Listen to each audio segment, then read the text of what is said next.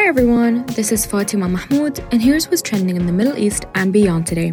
Dr. Sultan Al Jaber, COP28 president, said he was not satisfied with the speed and pace of the talks at the climate summit, despite the good progress that's been made.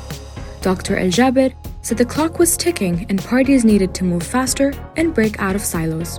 A global consensus is being stalled by the deep divisions that still exist among the close to 200 parties at the COP28 summit. In more climate news, the UAE has announced a new green-powered action plan to help achieve the country's environmental goals. Sheikh Mohammed bin Rashid, Prime Minister and ruler of Dubai, set out the sustainability strategy at a meeting of the UAE cabinet at Expo City Dubai, where COP28 is taking place.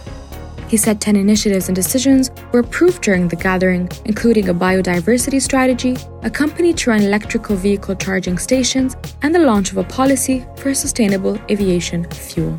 A 14-year-old boy who was among dozens of Palestinian men detained by Israeli troops earlier this week says he was kept blindfolded, beaten, and given little to eat or drink for 5 days. His account echoes that of many others as Palestinian rights groups say Israeli troops have arrested hundreds and possibly thousands of males in Gaza, including children. The Israeli detentions came to light after images circulating on social media showed soldiers rounding up blindfolded men in their underwear in Gaza.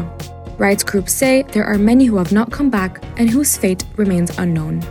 Boycott Zara is also trending as the retailer faces backlash for its latest campaign, which features statues with missing limbs surrounded by rubble, bearing resemblance to the destruction in Gaza.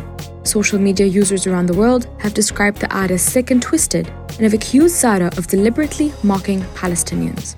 Thank you for tuning in, and make sure to head to our podcast section for more podcasts.